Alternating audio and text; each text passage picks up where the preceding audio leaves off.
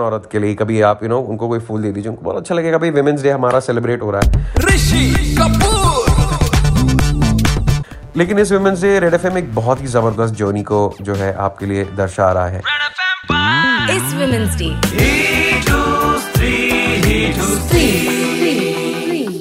है उन लोगों की जर्नी जिन्हें लगता है कि वो फीमेल्स हैं अंदर से, लेकिन they are trapped in a man's body घर वालों को बताने से लेके सोसाइटी दोस्तों को समझाने तक एक्सेप्टेंस की जर्नी उसके बाद आने वाले सेक्स चेंज के ऑपरेशन की तकलीफ़ों की जर्नी और ऐना की जर्नी कल बताने के बाद आज मैं आपको रचना की भी बात बताना चाहता हूँ। रचना हैदराबाद से हैं founding member of Telangana, hijra intersex transgender समिति। ये एक अनरजिस्टर्ड अनफंडेड कलेक्टिव है founder of trans vision YouTube channel पहले तो रचना अपने बारे में हमें थोड़ा सा बताएँ because is so much great work you done hi मेरा नाम रचना है। मैं अपने आप को ट्रांस महिला आइडेंटिफाई करती और मैं हैदराबाद से हूँ। मैं ट्रांसजेंडर राइट हूँ। कुछ फ्रेंड फील हुआ आपको सिंस आपकी फैमिली वाज सपोर्टिव लेकिन सोसाइटी का क्या रिएक्शन होता है व्हेन यू कम आउट मतलब डिफरेंट ऐसा मुझे महसूस नहीं होने दिया मेरा फैमिली ने पहला। हम हमारी फैमिली में दो बहना थे और मैं हूँ। और मेरे से बड़ी एक बहन है और मेरे से छोटी एक बहन है। हमारा एक मिडिल क्लास फैमिली है, लेकिन फिर भी वो स्टीरियो टाइपिंग जेंडर कभी हमारा फैमिली में नहीं हुआ। हमारा पापा एक छोटा सा गवर्नमेंट नौकरी करते थे।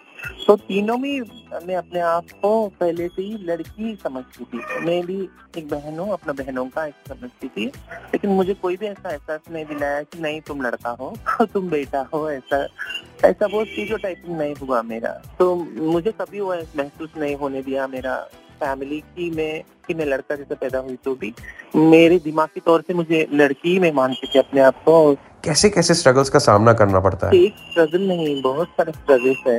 ये स्ट्रगल तो मतलब आदत पड़ गई ना स्ट्रगल का। मैं स्कूल में जाती थी बचपन में और I doesn't want to use girls toilet और बॉयज़ टॉयलेट क्योंकि मेरे हिसाब से वो मेरा जगह ही नहीं है।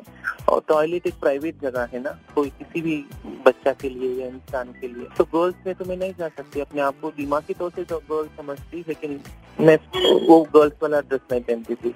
उसमें तो नहीं जा सकती हूँ। बॉयज़ वाले में मैं कतई ही नहीं जाना चाहती क्योंकि मुझे तो वो देख तो मतलब वो, वो तो बॉयज़ रहते हैं वहाँ पे मैं कैसे जाऊँ? वैसा मेरा दिमाग था। तो इसमें क्या हुआ? एक तो मतलब टॉयलेट इस्तेमाल करना ही चुनौती हो गया।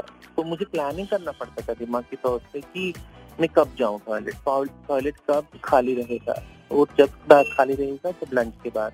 I have to plan my, uh, you know, evenings also, like nature calls also, like ये टाइम कब आएगा? और उतना बचपन में कौन सा बच्चा को मतलब ये चीज़ आएगा? ये तो स्ट्रगल ही है ना अपने आप में। और, और थोड़ा एडोलेसेंट में आने के बाद जब बाहर जाते मैं जब टीनेज में थी तो वो लोग प्राइवेट पार्ट को टच करना प्रेस करना, ये जो हेरासमेंट जो रहता है इसको मैं मतलब कहाँ इशार करूँ? मतलब कहीं जाके बोलूँगी भी तो भी, अरे तू तो लड़का है, तेरे साथ क्यों करते वो लोग, लड़का लोग? को तो फ्रेंडली किया होगा। जब आपने डिसाइड किया this is not the body you want तो जब आपने सर्जरी का सोचा तो क्या रिसर्च करना पड़ा? बहुत सारा मतलब अलग अलग डायरेक्शन में रिसर्च करना पड़ा। पहले तो कॉस्ट तो है ही है मतलब बहुत कॉस्टली सर्जरी है तो पहले सस्ता में कब कहाँ मिलेगा? और दूसरा है कि मतलब इसका प्रोटोकॉल क्या होगा ट्रांसमिशन सर्जरी के लिए? कौन कौन डॉक्टर इसमें रहेगा? वो क्या क्या करेगा? खाली डॉक्टर ही नहीं मतलब मेंटल स्टेटस को असेसमेंट करना। क्योंकि जेंडर डिस्कोरिया कंडीशन है।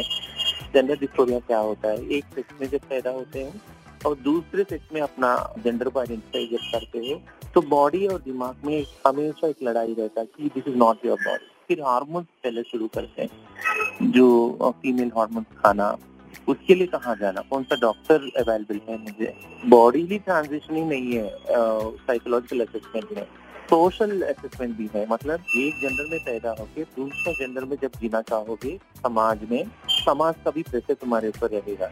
अरे, एक लड़का कैसे साड़ी पहन के रहेगा? उसको कौन घर देगा? उसको कौन नौकरी देगा? और अगर नौकरी भी मिल गया, घर भी मिल गया चलो उसका गुजारा हो रहा, क्या आजू बाजू वाले उसको जीने देंगे? तो ये सारे प्रेशर को हैंडल कर पाके तुम मतलब अपना जेंडर को मतलब ट्रांसिट कर सकते हो। एक जेंडर में से दूसरा gender it's a very long minimum two years psychological counselling process है वो। फिर डॉक्टर का रिकॉर्ड परखना पड़ता कि कौन सा डॉक्टर इतना सक्सेसफुल सर्जरी किया है? और इतना किया करने के बाद भी मेरा सक्सेस होगा या नहीं? आपको कैसा लगता है आफ्टर द ट्रांजिशन आपको कैसा फील हो रहा है? I can narrate that feeling because I was so happy I was so happy अब जो चाहती थी मैं पूरी तरह होना चाहती थी वो तो हूँ अभी मैं है ना? तो वो मेरा सपना था।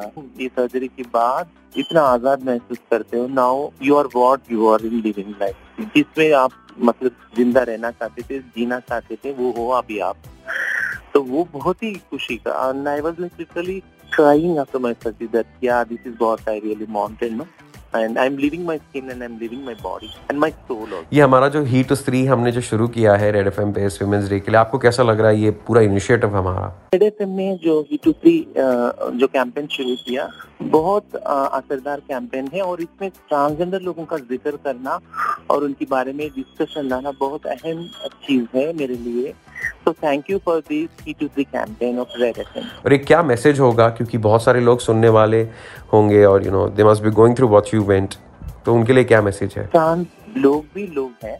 मतलब ट्रांस महिला अगर समझो महिला है ट्रांस पुरुष बोले तो ट्रांस पुरुष है। जेंडर के हिसाब से कोई अच्छा बुरा नहीं होता। हम अच्छा बुरा, हम करते हैं। कभी भी हम ये सोचना पड़ेगा कि अगर हमारे घर में ऐसा बच्चा पैदा हुआ तो हमारे ऊपर क्या गुजरेगा? तो कोई भी बच्चा को, उनको बेदखल नहीं करना चाहिए घर से। उनको सपोर्ट देना चाहिए। लीडर और इंजीनियर कलेक्टर डॉक्टर एक इंसान बनना बहुत ज़रूरी है। आज की समाज में। मुझे लगता है सपोर्ट जेंडर नॉन कंफर्मिंग और gender diversity and that's how you made a difference society thank you so much thank you Rachna for speaking to us ऐसे कई ब्रेव स्टोरीज हम आपको सुनाएँगे। इन हीट स्त्री this women's day only on 93.5 red F M बजाते रहो। इस women's day ही स्त्री ही स्त्री